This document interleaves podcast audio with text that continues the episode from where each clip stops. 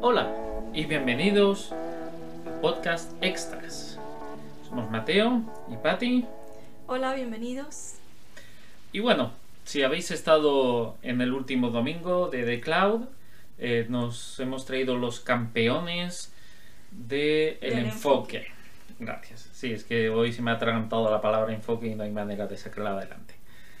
Pues haciéndoos un pequeño resumen, eh, andaba por ahí el pueblo de Israel en mitad de un desierto después de haber salido de Egipto y Moisés decide enviar una serie de personas, eh, a 12 en concreto, a ver una tierra que Dios les había prometido, la tierra de Canaán, eh, que era el lugar donde deberían de ir a habitar, donde, digamos, el, pues el lugar donde Israel, el pueblo de Israel, eh, iba a reclamar su territorio, una tierra que ya se le había dado, pero que habían abandonado y que había por ahí unos ocupas y que, bueno, pues tenían que ir eh, otra vez a conquistar, ¿verdad? Entonces fueron 12, eh, a, 12 espías a ver aquella tierra y vieron que la tierra había grandes frutos, un racimo de uvas llevado entre dos en un palo así cual cochinillo, pues tenían que ser grandes. Eh, vieron que había ciudad amurallada, vieron que había gente habitando la tierra, o sea que la tierra no estaba, no estaba vacía, y regresaron para dar el informe, el reporte de espionaje, ¿verdad? De los cuales eh, algunos regresaron muy entusiasmados, pero otros no con tanto entusiasmo, ¿verdad? Sí, bueno, llegan eh, ante Moisés y Moisés pregunta qué, es lo que habían visto. Y como dices tú, eh, había unos que venían muertos de miedo porque habían visto a los em, a los gigantes que eran el pueblo de los ananitas ananitas ¿no? entonces eh, estaban llenos de miedo habían visto murallas habían visto un montón de cosas que venían con las rodillas temblando no entonces, eh, es curioso porque este pueblo de Israel había pasado ya por tantas cosas que tú te puedes decir, pero ¿a qué le pueden tener miedo? o sea, Dios los ha sacado de, plagas, les ha abierto el mar, les, em, les ha sacado de la esclavitud y aún así estaban llenos de miedo. Sí, bueno, la verdad es... Eh, yo creo que una de las partes que lidiaron, y esto es una parte de la historia que viene después, eh, la mente de esclavitud todavía no se la no se la acababan de quitar del todo. Como que parece que algunos sí le creyeron a Dios, o sea, sí creyeron que tenían un Dios fuerte, un Dios poderoso, ¿no? Ahí tienes los ejemplos de Josué y Caleb, que dijeron, va, estos nos los comemos con patatas. Vamos, eh, aquí venimos y arrasamos. Y sin embargo los otros yo creo que te seguían con esa mentalidad de, esclavos, esa mentalidad de no se puede, eh, de tengo miedo, eh, esto va a ser difícil. Vamos, como que estaban acostumbrados a que les diesen de comer, a que les diesen las cosas y no hacer ellos las cosas por sí mismos. Sí, bueno, yo pensaba en que muchas veces nosotros también eh, nos pasa eso en, nuestra vida cotidiana. Dios se muestra hacia nosotros de tantas maneras. Cuando estamos en situaciones críticas o difíciles, Dios siempre nos da su mano para ayudarnos. Y cuando volvemos a llegar a una situación en el que nos enfrenta o, en el que es algo desconocido para nosotros, eh, muchas veces nos vuelve a dar miedo. O sea, nos olvidamos de todas las cosas que Dios ha hecho por nosotros, nos olvidamos que tenemos un Dios que puede con todo. Y, pensaba yo eso el domingo, decía, wow, ¿cómo se te pueden olvidar estas cosas? ¿no? Porque fueron cosas muy impresionantes, o sea, Dios hizo milagros impresionantes en el pueblo de Israel. Y bueno, es verdad que han pasado ya muchos años, pero hay cosas que han vivido ellos y aún así se les han olvidado. ¿no? O sea, y se han enfocado en el miedo y hablábamos tú y yo de, de que el miedo es, el, es, lo contrario a la fe, ¿no? Efectivamente. La gente suele pensar que lo opuesto de la fe es la incredulidad. Y no, lo opuesto de la fe es el miedo. lo que quita esa semilla pequeña de la fe es el tener miedo a, algo. Eh, uno puede decir, bueno, pero si te enfrentas a gigantes, a murallas, a cosas desconocidas, algo que no sabes, es normal tener miedo.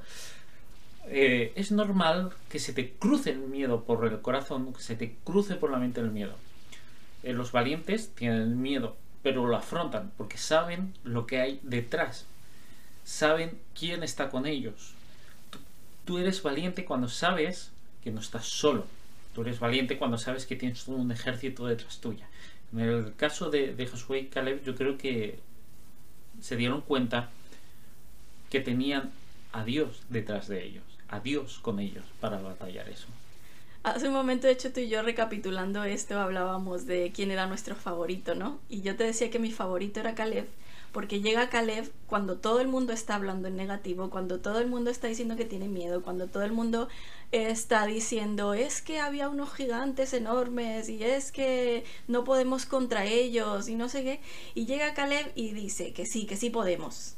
O sea, que Dios nos ha sacado ya de muchas y que podemos con todo, ¿no? O sea, ese, esa primera persona que rompe, o sea, cuando vas tú también, cuando estás en medio de personas que son negativos, que tienen miedo, que no les gusta enfrentarse, muchas veces tienes que ser ese que rompe el ambiente, ¿no? Que, tienes que decir, a ver, paremos, está bien, esta situación es difícil, es, eh, a lo mejor nunca la hemos pasado, pero ¿quién está con nosotros?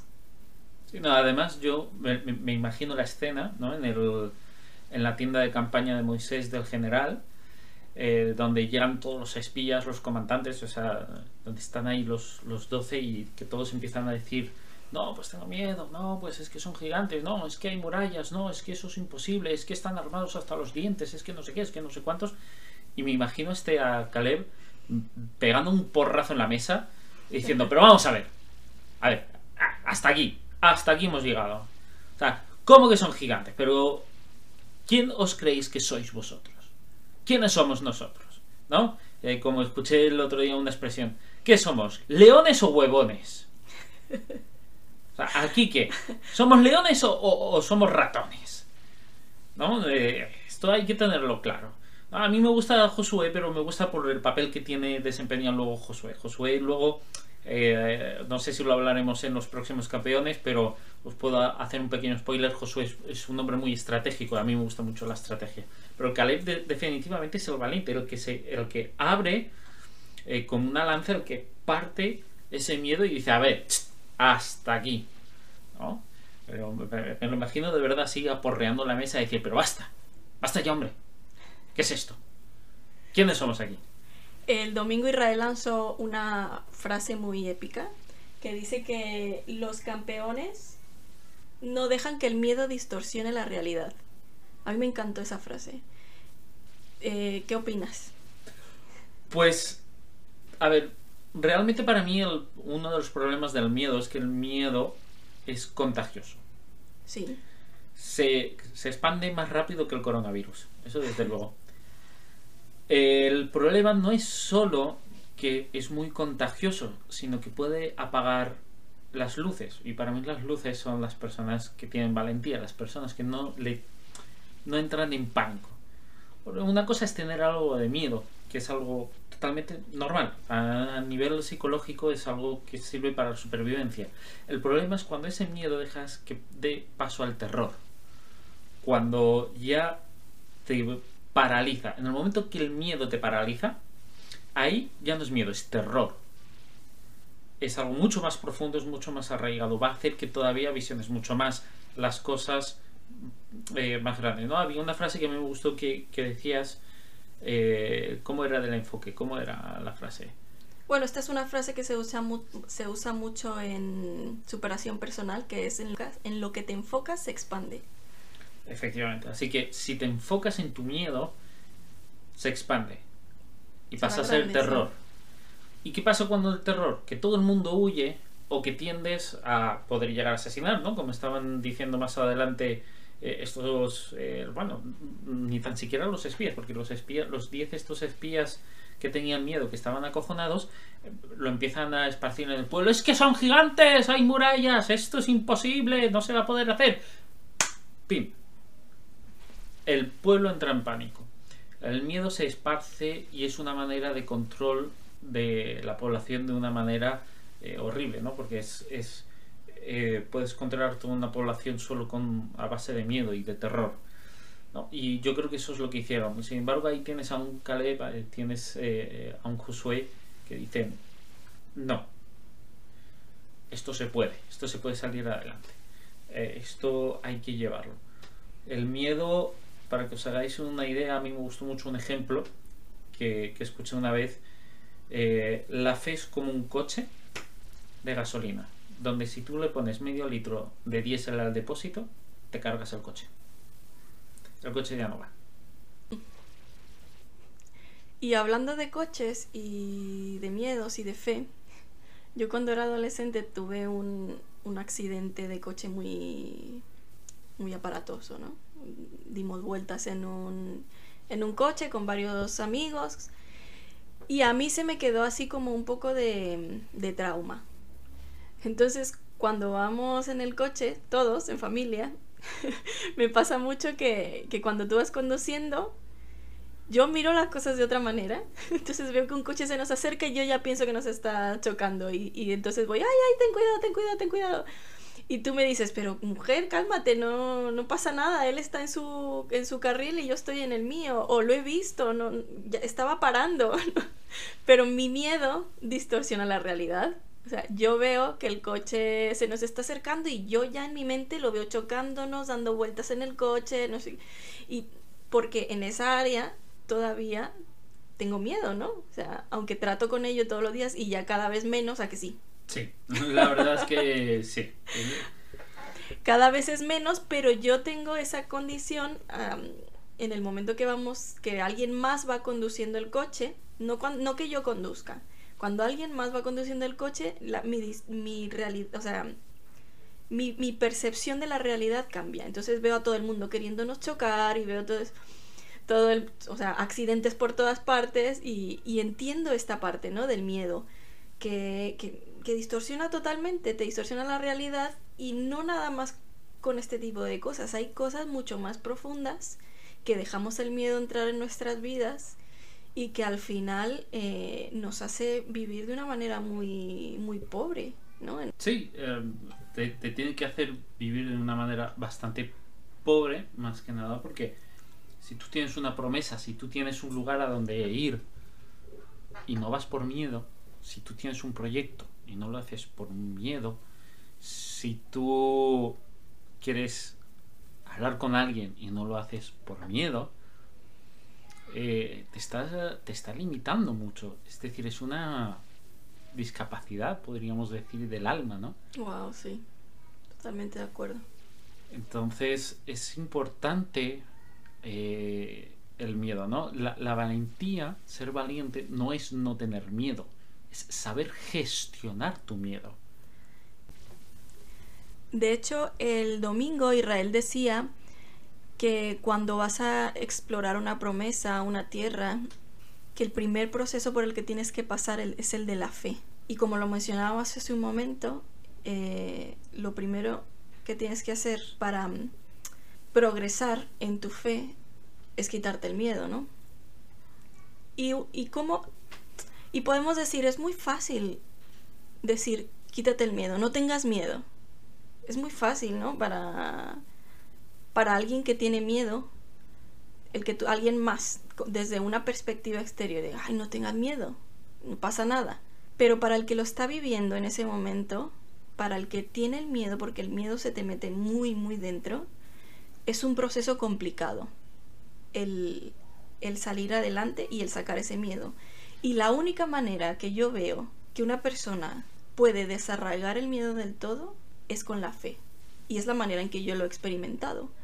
Yo he sido una persona con muchos miedos y que batallo en esa área, pero que tengo que estar trabajando todo el tiempo recordándome en quién confío, quién está conmigo, quién es el que me ha sacado de mis luchas, de, mis, de circunstancias malas, quién está conmigo.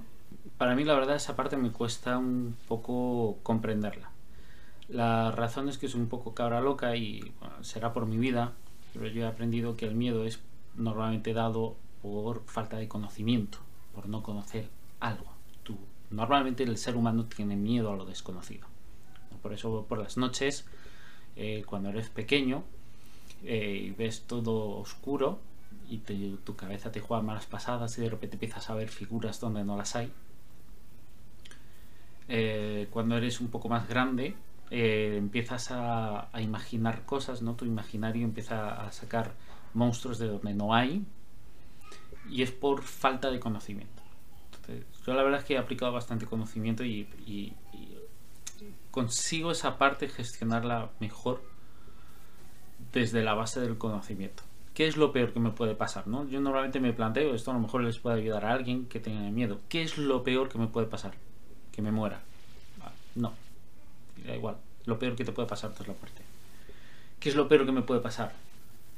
Que pierda mis amistades a lo mejor no eran tantos amigos. ¿Qué es lo peor que me puede pasar? Que mi familia me rechace. Bueno, si son familia de verdad, no me rechazarán, ¿no? Pase lo que me pase. Eh, suceda lo que me suceda. Entonces, ¿qué es lo peor que te puede pasar? O sea, que si fuéramos, si tú y yo hubiéramos sido parte de esos doce que, que mandó Moisés de espías, yo hubiera sido una de las miedosas y tú hubieras sido el Caleb, ¿no? Algo así. Yo, yo la verdad hubiese cogido, hubiese dicho, a ver, ¿qué es lo peor que nos puede pasar? Estamos en mitad del desierto, no tenemos nada. Si es que además esta es la peor parte, no tenían nada. ¿Qué tenía el pueblo de Israel en ese momento en el desierto? Nada. Vivían, vivían literalmente por la gracia de Dios. O sea, les, Dios les daba de comer, Dios les daba de beber. Eran unos mantenidos eran unos mantenidos de Dios y Dios les está intentando dar independencia, les está intentando decir, chicos, no podéis seguir viviendo de mí. Yo soy papá, está bien, os he sacado una situación complicada, lo habéis pasado mal, pero tenéis que espabilar, tenéis que ir más allá, tenéis que independizaros un poco, tenéis que empezar a coger el, toro por los cuernos. Entonces yo, yo sí te diría aquello de, ¿qué es lo peor que nos puede pasar? ¿Que nos muramos? Ahí no se acaba la vida. Yo creo que esta gente también, el pueblo de Israel, estaba muy cómodo. Estaban ya muy cómodos y estaban en una rutina.